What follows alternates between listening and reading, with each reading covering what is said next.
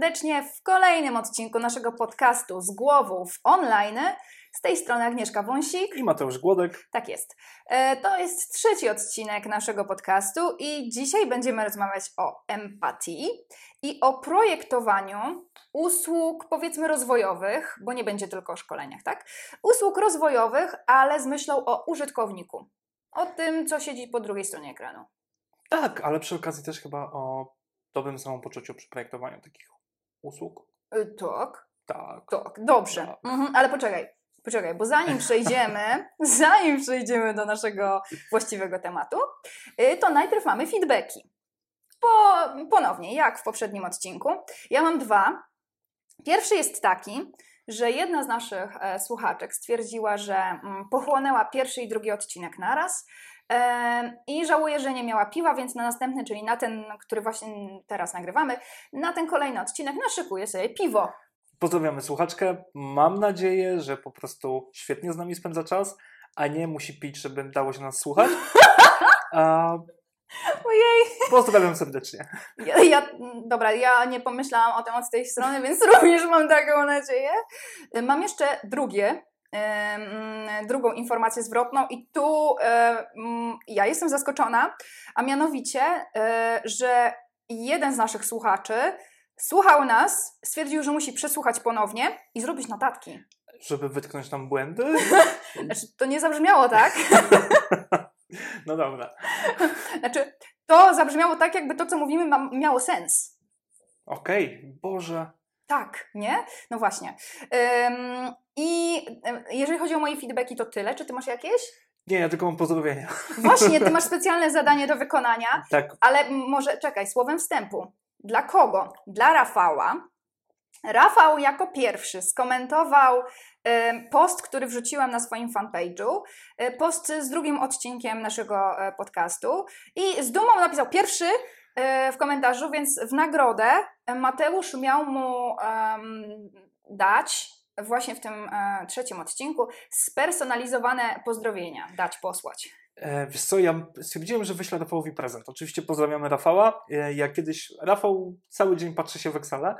E, Kiedyś postanowiłem stuningować jego Excela i wrzuciłem mu zdjęcie papugi mm, w tle. Jedynym minusem było to, że to powiększyło wielkość Excela o 4 MB przy każdym wysyłaniu, więc obiecuję wysłać Rafałowi spersonalizowany Excel ze zdjęciem papugi w tle. Pozdrawiamy. Rafał, mam nadzieję, że czujesz się usatysfakcjonowany, jeszcze bardziej będziesz się czuł usatysfakcjonowany, kiedy otrzymasz Excela. Dobrze, e, świetnie. To w takim razie może przejdźmy do tematu dzisiejszego podcastu. Ja jeszcze powtórzę, może empatia. No i projektowanie tych usług rozwojowych, edukacyjnych, online z myślą o użytkowniku. Tak, dużo bardziej Twój temat niż mój, bo ja oczywiście usług rozwojowych e, nie mam okazji projektować, miałem okazję uczestniczyć. No właśnie chciałam powiedzieć, ty to widzisz od, od tej drugiej strony ekranu bardziej. Tak, Mhm, mhm, dobra. E, Co nie zmienia faktu, że pomagałeś mi projektować kilka rzeczy. Em, kilka, em, może nie tyle szkoleń, co spotkań, eventów takich online, bo to były bardziej em, integracje niż, e, niż takie typowe szkolenia. i oczywiście robiłem to zupełnie dobrowolnie. Wyślijcie pomoc. Za- Zastukać trzy razy w parapet, jeśli Ci pomoc potrzebna, Mateusz. Dobra. E, Nie, Mateuszowi pomoc nie jest potrzebna. E, Zaprzeczam. Dobra, w To było każdym... bardzo sprytne, bo nie mam parapetów. Dobra, w każdym razie. E, ja bym chciała, żebyśmy w takim razie, skoro mamy o tym rozmawiać, wyszli od e, słowa klucz, które jest e, w tym zagadnieniu, czyli od empatii. Okej, Dobrze. I żeby nie było, empatia to nie jest ta zupa z Azji. E, cytując. ciągle to powtarzasz, ja naprawdę nie wierzę, że jakaś zupa nazywa się empatia. Nie, to ja, jest. ja, To ja trzymam tematy kulinarne na tych podcastach, to ja mówię o kebabie. A, Dobrze, w każdym razie. W każdym razie, czym jest dla nas, dla Ciebie, dla mnie, e, czym jest dla nas empatia, jeżeli mówimy w ogóle o projektowaniu usług szkoleniowych, edukacyjnych w środowisku online? Empatia to przede wszystkim umiejętność postawienia się w roli użytkownika końcowego. Mhm. Przynajmniej dla mnie. Mhm. Okej. Okay. To może ja? Tak, proszę. Dziękuję. Dobrze. No więc ja, jeżeli myślę o tej empatii, to yy, chodzi mi o to, że tak jak powiedziałeś, tak, umiejętność zrozumienia, yy, umiejętność, yy, jeżeli nie potrafię w danym momencie zrozumieć, to chcę zrozumieć tego mojego użytkownika, tak jak powiedziałeś, ale w momencie, kiedy rozmawiamy o środowisku online, które jak wiemy bardzo dynamicznie się zmieniało w ostatnim roku, tak, mamy napływ um, trenerów, nauczycieli, wykładowców, coachów, doradców, którzy wcześniej nie pracowali taką metodą i chcą się jej nauczyć, to pamiętanie o tym, że w momencie, kiedy zasiedliśmy przed ekranami, to po drugiej stronie także siedzi człowiek. To po drugiej stronie nawet jeżeli on, ten człowiek nie ma włączonej kamerki, nie ma włączonego mikrofonu, to, e, to nie jest piksel i nie spikselowały się jego potrzeby. Tak? To nadal jest człowiek z realnymi potrzebami. Tak, to prawda. To dalej jest żywy człowiek, pomimo tego, czy widać go, czy nie. I myślę, że to jest po prostu przyzwyczajenie wyniesione z tego synchronicznego nauczania do tej pory, że jesteś i ty, i uczniowie. Mm, albo sam, uczestnicy. Albo, tak? albo uczestnicy i interakcja zachodzi w tym samym momencie, mhm. Mm, gdzie do tej pory ja osobiście na przykład spotykałem się bardziej z metodami nauczania online bardziej asynchronicznymi, czyli kursy, mhm. gdzie, gdzie ty nagrywasz najpierw, a potem użytkownik to sobie konsumuje w takim tempie, jakim mu odpowiada. Mhm. Mm, a na edukacji takiej standardowej, którą mieliśmy z dawien dawna mhm. w przeszłości w szkołach osobiście. E, jedyną asynchroniczną formą nauczania właściwie była tylko praca domowa. Jest mhm. takiej, z której kojarzę. Mhm. Tak. Ewentualnie suszenie liści w tych encyklopediach. Skąd ci liście tu przyszły do głowy? Nie suszyłaś nigdy liści w encyklopedii? Nie suszyłam, ale nie na jako pracę domową. E, dobra, poczekaj. Dobra, ale powiedziałeś o tym um, synchroniczne, asynchroniczne, tak? Mhm. To, co możemy w danym momencie zrobić, a to, co możemy um, odłożyć na później, na przed, na po, albo po prostu, tak jak powiedziałeś, tak, że użytkownik sobie może to wykonać w danym momencie, kiedy chce, bo zamieściliśmy to w całości na platformie. Mhm. Tak, i powiem tak, no asynchroniczna forma wydaje mi się całkiem atrakcyjna. Po pierwsze, ja korzystałem tak z kursów i całkiem sobie je chwaliłem. E, a po drugie, dla mnie ten synchroniczny model nauczania ma jedną poważną wadę. Jaką? Im więcej uczestników, tym ciężej, żeby każdy był w dobrym humorze, akurat idealnie w tym samym czasie. Że synchronizuje Wam się super pęd do nauki, pęd do zdobywania wiedzy, mhm. że ktoś akurat e, nie gotuje, nie sprząta, nie kłóci się z partnerem albo nie musi odebrać dziecka od dziadków. Mhm. E, i z tego, co widzę, z tego, co widzę po tym, jak ty prowadzisz szkolenia, albo z tego, co widzę mm, na grupach dyskusyjnych, to jest spory problem. Mhm. Już wraca jak bumerang temat kamerek, tego, że ktoś ma je wyłączone. Mhm. E, no bo ciężko jest, żeby każdy, każdy mógł, wiesz, o tej 17, 18 być w tym samym, tak samo niezmęczony, tak samo chętny do kooperacji, tak? Mhm. Model asynchroniczny rozwiązuje ten problem, bo po pierwsze, ty jako uczący nagrywasz kontent wtedy, kiedy chcesz i kiedy się do tego nadajesz. Nie musisz nagrywać kontentu z przeziębieniem, mhm. E, a użytkownik konsumuje go też wtedy, kiedy chce. A nie z przeziębieniem. A nie z przeziębieniem, a nie z dzieckiem, a nie z partnerem, któremu krzyczy nad uchem. Czego oczywiście nikomu nie życzę. Ale, Ży, ale... Żyjmy się, kochajmy. No tak, ale mm, sytuacje zdarzają się różne i e, czasami trudno nam jest rzeczywiście zaangażować się na 100% w to, co się dzieje w czasie rzeczywistym, w momencie, kiedy jest, jesteśmy na własnym metrażu, nie? Natomiast to, co się dzieje w czasie asynchronicznym, rzeczywiście w tym momencie może być odpowiedzią na jakieś potrzeby, w takiej, w takiej sytuacji, w jakiej e, obecnie się znajdujemy i będziemy się zna, znajdować również w tym świecie po, tak? Bo, tak. Mm, bo część firm będzie e, nadal pracowała w systemie zdalnym, bo część firm już zapowiada, że zostanie w systemie hybrydowym, znam firmy, które już zrezygnowały z biur, tak, wypowiedziały umowy, bo stwierdziły, że nie będą za, za nie płacić i wolą pracowników mieć na zdalnym. Um, więc taki system e, szkoleń rzeczywiście mógłby być, e, mógłby być odpowiedzią na tę potrzebę, że ktoś mi krzyczy nad uchem albo że aktualnie mam katar. Tak, tylko on też wiąże się z zupełnie innym zestawem problemów i trzeba sobie zdawać z tego sprawę, kiedy chce się przejść na taki model nauczania. Mhm. Bo podejrzewam, że naprawdę nie każdy się do tego nadaje. Mhm. E, Przede wszystkim, jeżeli problemem jest to, że nie widzisz swoich uczestników i czujesz jakbyś mówiła, mówił do ściany. O, to jest mój problem.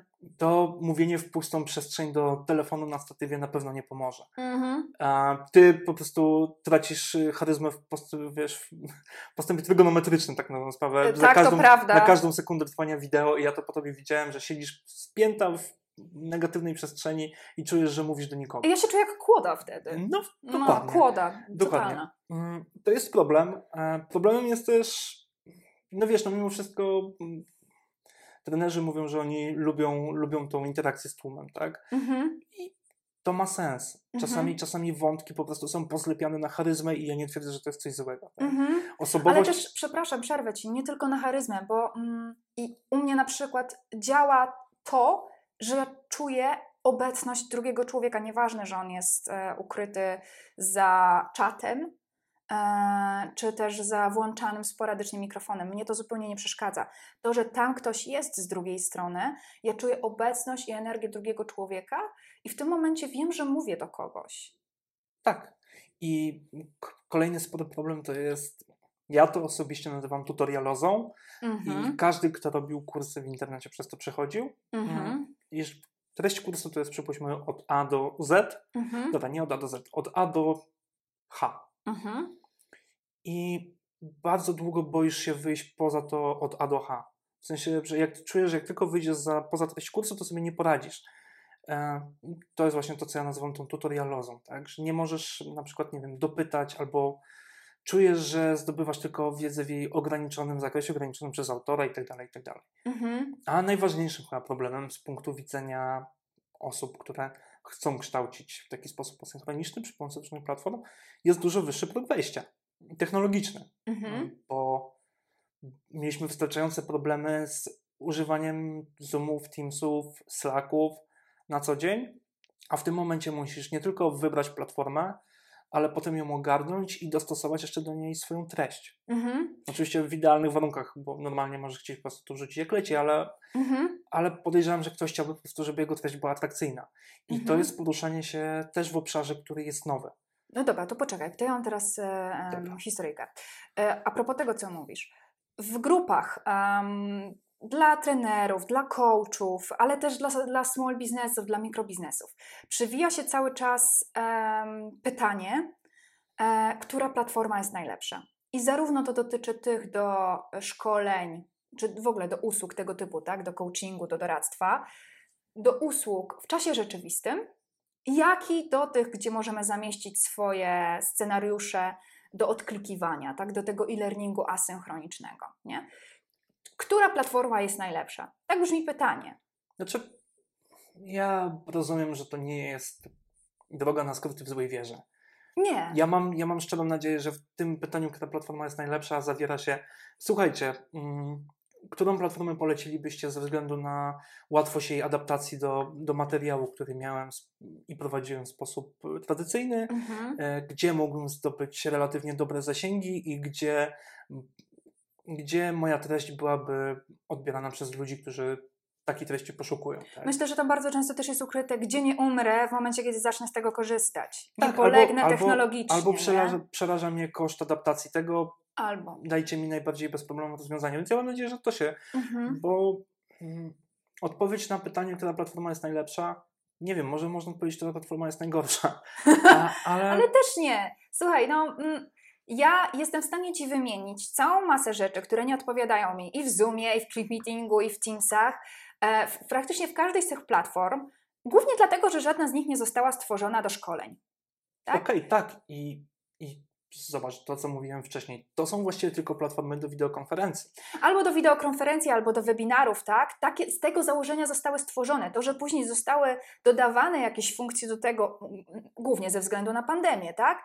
Bo edukacja za, zaczęła z tego korzystać, bo były wykorzystywane nagle do szkoleń, tak? Nadal żadna z nich nie spełnia w 100% moich oczekiwań. I co? I która platforma jest najlepsza? Taka, która jeszcze nie istnieje.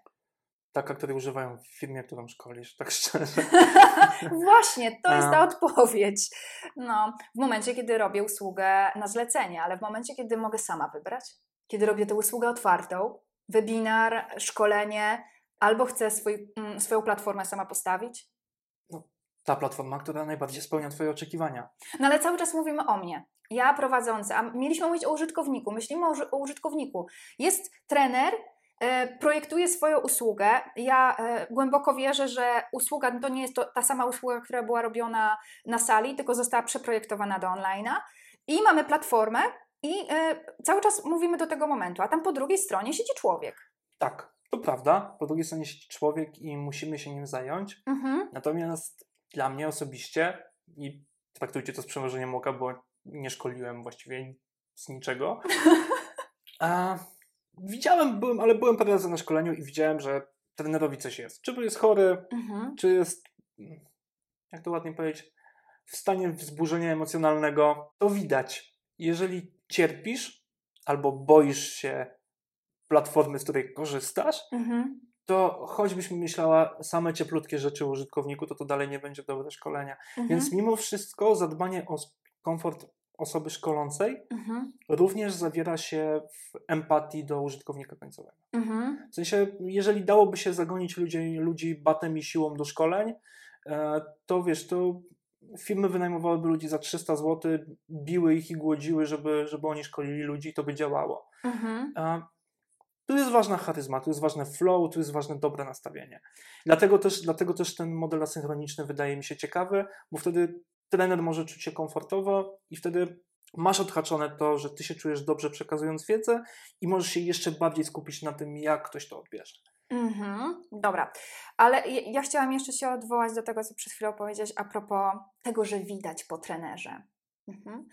A, frustrację, mhm. niechęć, nie? Um, to, że nie lubię czy formy, czy platformy, nie? bo to różnie bywa. Um, my jesteśmy w stanie to zminimalizować, te nasze frustracje, dobrze poznając platformę. I mówimy o trenerze, nie? Mhm. Dobrze poznając platformę. Dobrze, przy, przy, albo jeżeli ja jestem w stanie sama się tego nauczyć, e, to sama. Jeżeli nie jestem w stanie, to a, jeżeli robię coś dla firmy, to mam tam dział IT, E, bardzo często dział IT jest mi w stanie dać wsparcie, jeżeli robię to na zlecenie dużej firmy. Jeżeli nie, mam całą masę znajomych, którzy, spośród których już ktoś się przez tę daną platformę przeklikał. Jest cała masa tutoriali do każdej z tych, e, do każdej z tych e, platform. Więc to, że jesteśmy w stanie, ja nie mówię, że pokochać, ja robię wszystko, żeby nie szkolić na Teamsach, tak? Mhm. Bo Teamsów naprawdę szczerze nie lubię jeżeli chodzi o szkolenia, jeżeli chodzi o pracę zespołową, są boskie, nie? Ale jeżeli chodzi o szkolenia, są straszne. Natomiast mm, to, że jesteśmy w stanie zminimalizować mm, swoje poczucie niepewności i frustracji, korzystając z jakiegoś narzędzia, bardzo mocno może rzeczywiście, tak jak mówisz, nie? E, później mm, być, e, świadczyć o tym naszym e, odbiorze i nas, i naszej usługi, nie? Mhm. To tak, tu kropka. Tu kropka. A dobra, teraz, teraz ja mówię. E, Okej, okay, bo mi przychodzi jeszcze na myśl jeszcze jeden plus. Mhm. Mm, ja wiem, że ty nie lubisz mówić tego samego drugi raz. Mhm. Mm, no nie oszukujmy się, jeżeli szkolisz z jednej rzeczy albo prowadzisz jakieś cykliczne zajęcia, no to suma summarum musisz to samo mówić wiele razy. A w tym sensie, że nie lubię mówić je, je, tak. jednej rzeczy. Tak, nie lubię trzy razy powtarzać, powtarzać tego samego szkolenia w taki sam sposób. Dokładnie. I... Ja chciał, nie chciał, jestem zawsze biernym słuchaczem Twoich szkoleń. Byłem jeszcze dużo bardziej aktywnym ich słuchaczem, kiedy nie mieliśmy drzwi w mieszkaniu. A, więc... Oj, tak. I wiesz, i oczywiście mm, czasami słyszę, jak przekazałaś coś lepiej, czasami słyszę, jak przekazałaś coś mhm. trochę gorzej, bo na przykład się rozkojarzyłaś albo coś nie poszło tak, jak powinno. Mhm Wiadomo, że nie da się zawsze zrobić wszystkiego idealnie. Jasne. I być może forma ta asynchroniczna również jest odpowiedzią na to, że ty wiesz, dajesz, ty, ty dajesz to raz. Wiadomo, że nagrywek będzie pewnie 40, zanim wybierzesz idealną wersję. My podcast nagrywam tylko jeden raz, słuchajcie. My jesteśmy genialni od pierwszego podejścia. Mm, Tak, albo po prostu nie zależy nam na tym, żeby było idealnie. Właśnie chciałam to powiedzieć. A może to nie chodzi wcale o to, żeby było idealnie. Nie, nie, idealnie to jest złe słowo. Mm, Chodzi o to, żeby potknięcia były czarujące i bardziej budowały twój indywidualny wizerunek, Mhm. a nie żeby po prostu mm, podminowały program, który chcesz przekazać. Mhm. To słowo idealnie, perfekcyjnie zupełnie mi nie leży, nie? Nie, bo wtedy jest nudno. Jest nudno i jest nienaturalnie. Ja w tym, jeżeli wiesz, ja naturalnie robię, mm, mm, kiedy myślę i e, zdarza mi się mm, robić takie właśnie, o, takie pauzy jak teraz, kiedy się zastanawiam nad jakimś słowem. Przecież robię to w momencie, kiedy robię na żywo. Więc w momencie, kiedy coś nagrywam, nie będę tego wycinała, tylko dlatego, że się zastanawiam nad jakimś słowem, nie mając napisanego scenariusza, bo w momencie, kiedy ja nagrywam e, jakieś wideo, to ja nie piszę sobie scenariusza, w sensie słowo, słowo, słowo, słowo, tylko piszę sobie jakieś punkty, które mam zrealizować, jakiś konspekt, nie? I mm, nie piszę sobie mm, roli, tak? Jasne. No, więc to mm, będzie dla mnie bardzo naturalne. Więc może w tę stronę też mm, patrzeć na to, że nie musimy, em, nie musimy wszystkiego perfekcyjnie powiedzieć, możemy się zająknąć, możemy, mm, e, możemy zrobić pauzę. Być może. Ja ogólnie mam wrażenie, że ten rok pandemii sprawił, że nie ma już, wiesz, tytanów ze Spiżu, nie ma jakichś mitycznych szkoleniowych herosów, Mhm. Że to wszystko zeszło do domów, a przez to, że zeszło do domów, stało się dużo bardziej prywatne, jakby Intymne. intymne, że Mhm. dystans się zmniejszył. Więc to jest, to jest kolejny element tego. Ja pamiętam, jak robiłam szkolenia e, przez ten pierwszy kwartał, em, przez ten pierwszy kwartał pandemii, tak, tam marzec, kwiecień, maj. E, I pamiętam, jak e, na którymś z webinarów, e, po którymś z webinarów, jak miałam tam 100 parę, e, 100, 150 blisko osób, dostałam w ankiecie ewaluacyjnej taką odpowiedź, że super, że robisz em, to wszystko na tle swojej kuchni, bo wtedy em, kuchnia była jedyną ścianą, która była wykończona w tym mieszkaniu, więc to nie było wstyd na niej robić. E, Że super, że w ogóle robisz to w kuchni e, i że w, zostaw e, robot kuchenny, bo robot kuchenny stał za mną. Więc Mhm. super, że, że to tam stoi, zostaw ten robot kuchenny, bo to em, świadczy o tym, że jesteś naturalna i normalna. Mhm. Nie? Więc takie też mam wrażenie, że e, projektując to od. E, i, I znowu teraz z myślą o użytkowniku, nie? Mój użytkownik zwrócił na to uwagę, że to jest, że dzięki temu on, będąc również w takiej sytuacji, nie oszukujmy się, jak ja, wszyscy byliśmy w dupie, nie? Więc, Jasne. No, więc, mm, ale mój użytkownik zwrócił na to uwagę. To nie było, żeby nie było, to nie był jedyny taki feedback, nie?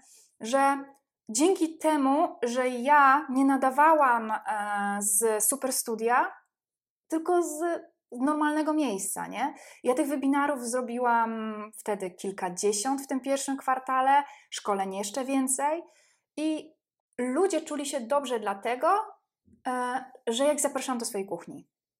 Mhm. Więc to też myślę, że wchodzi w zakres tej naszej empatii. Nie nadawanie z jakiegoś super sztucznego miejsca, jeżeli chcemy zadbać em, o ten aspekt mm, dobrego samopoczucia użytkownika, jeżeli chcemy zbudować zaufanie, chyba że sceneria jest ważnym elementem scenariusza. Tak, to prawda. No wiesz, mm, o ile takie dosyć personalne szkolenie właściwie z komunikacji międzyludzkiej Mhm. można dawać w kuchni, tak na przykład, nie wiem, już program historyczny No właśnie, no. trochę gorzej. Wiadomo, wiadomo, że albo program do podróżach. Nie, oj, przepraszam Cię bardzo. Po mojej kuchni, znaczy naszej, można by było podróżować naprawdę, to jest kilka metrów, mój drogi. Robert Makowicz woził ze sobą kuchnię, po prostu scenaria się zmieniały. Właśnie, no, Pozdrawiamy pana Roberta Makowicza. tak. Mhm, na pewno tego słucham. Na pewno. Dobra, poczekaj, poczekaj. W każdym razie, y, no to jaka platforma jest najlepsza? Platforma Obywatelska. Jakby powiedział Grzegorz Schetyna. Jakby powiedział Grzegorz Schetyna, teraz Borys Budka. A, dobrze, okej. Nie, ale tak poważnie to e, my nie mamy odpowiedzi na takie pytanie. Mm, Nie, bo nie da się odpowiedzieć na takie pytanie. Bo odpowiedź na takie pytanie zawsze mi to zależy.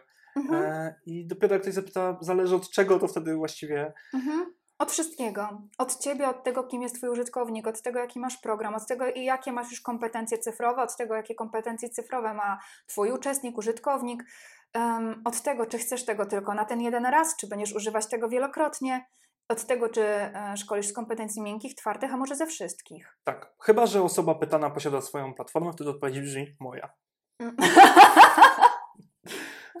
Dokładnie. Czego i sobie, i Wam życzę Tak. posiadać własną platformę. Nie, nie potrzebujemy kolejnej platformy. Nie. Potrzebujemy dobrego kontentu. No tak. Em, ale dobry content sam z siebie się, e, się nie obroni, jeżeli wrzepimy go na platformę, która nie jest spójna z tym contentem. Nie, albo jeżeli mało osobom to prezentuje, to prawda. Mhm. Mm, Ale myślę, że porozmawialiśmy dzisiaj o ważnych rzeczach, że trzeba zabezpieczyć bazę. E, Żeby mówić o doświadczeniu użytkownika, trzeba to zabezpieczyć swój well-being, jeżeli się Mhm. uczy. A czekaj, bo mnie się teraz przypomniało, tak a propos tego kontentu. E, Szukałam dla siebie szkolenia z design thinking, nie? Mhm. My teraz tak ogólnie mówimy o tym projektowaniu em, z myślą o użytkowniku. Design thinking jak, jak najbardziej, nie? Projektowanie, użytkownik, empatia. No więc szuk- szukałam dla siebie takiego szkolenia i nie, mm, jako że nie jestem zupełnie początkująca w temacie, chciałam znaleźć takie szkolenie, które będzie mm, uwzględniało to, że ja już coś wiem. Więc szukałam na stronach i polsko, i anglojęzycznych. I e, przekierowało mnie z reklamy na stronę, która teoretycznie taki program miała. Ale zanim się doklikałam do tego właściwego Mhm. programu, to znalazłam z 10 błędów na samej stronie. Ja nie mówię o procesie zakupowym, tylko chodzi mi o dojście do samego, mm, do samej agendy programu. Doznanie było dość nieprzyjemne, bo jeżeli ktoś się, jeżeli ktoś się reklamuje design thinkingiem, mm, jeżeli to się tak odmienia, bardzo proszę, żeby się tak odmieniało. Więc jeżeli ktoś się tym reklamuje, to dla mnie powinien być e, uosobieniem tego we wszystkim łącznie ze stroną i z tym procesem, jak ja przechodzę przez kolejne etapy, chociażby, żeby przeczytać e, o usłudze albo i później ją kupić, nie? E, a ja znalazłam naprawdę 10 tak strasznych błędów, że może one nie były krytyczne, tak, ale były, b- były takiej średniej wagi, że one mi utrudniały w ogóle korzystanie ze strony i dojście do tego etapu, że ja chcę to kupić.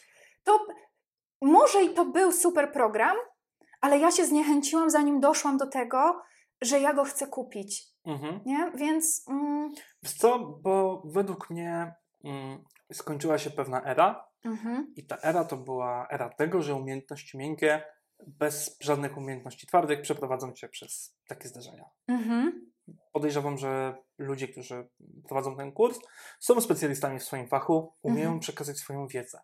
Bo to też jest ważne, że możesz mieć wybitnego specjalistę, mhm, ale jeżeli nie umie przekazać swojej wiedzy tak, że to ma sens, to uczestnik niewiele z tego kursu wyniesie. mhm, Mm. Natomiast być może właśnie zawiódł niedostatek umiejętności twardych, tak? Ogarnięcia, ogarnięcia platformy, ogarnięcia strony, albo przynajmniej nadzorowania tego w sposób, który, który pozwoli ci dobrze zareklamować swój produkt. mhm. Bo do tej pory to, wiesz, e, znana jest tak, nie chcę powiedzieć niechęć, ale ten stereotyp odnośnie ludzi pracujących w IT, że he, he, he, informatyki nie umiem mówić.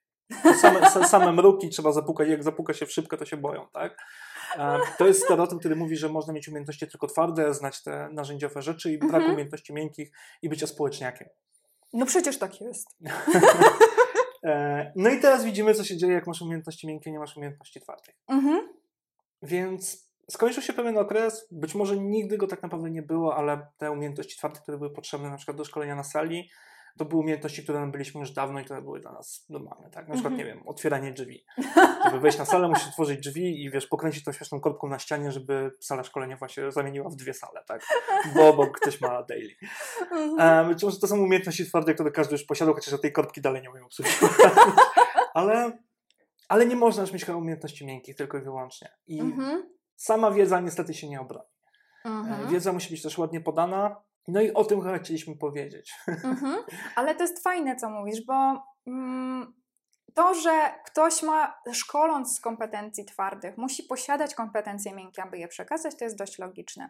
Ale to, że, to, że ktoś szkoląc z kompetencji miękkich musi posiadać kompetencje twarde, mało tego, musi je zaprezentować, tak? bo musi ludzi przeprowadzić przez e, platformę, tak? przeklikując przez kolejne slajdy, musi w ogóle ludzi wprowadzić na tę platformę. Musi przede wszystkim siebie wprowadzić na tę platformę. Siebie musi wprowadzić na tę platformę. Tak, to jest bardzo ciekawe i nie patrzyłam na to z tej strony.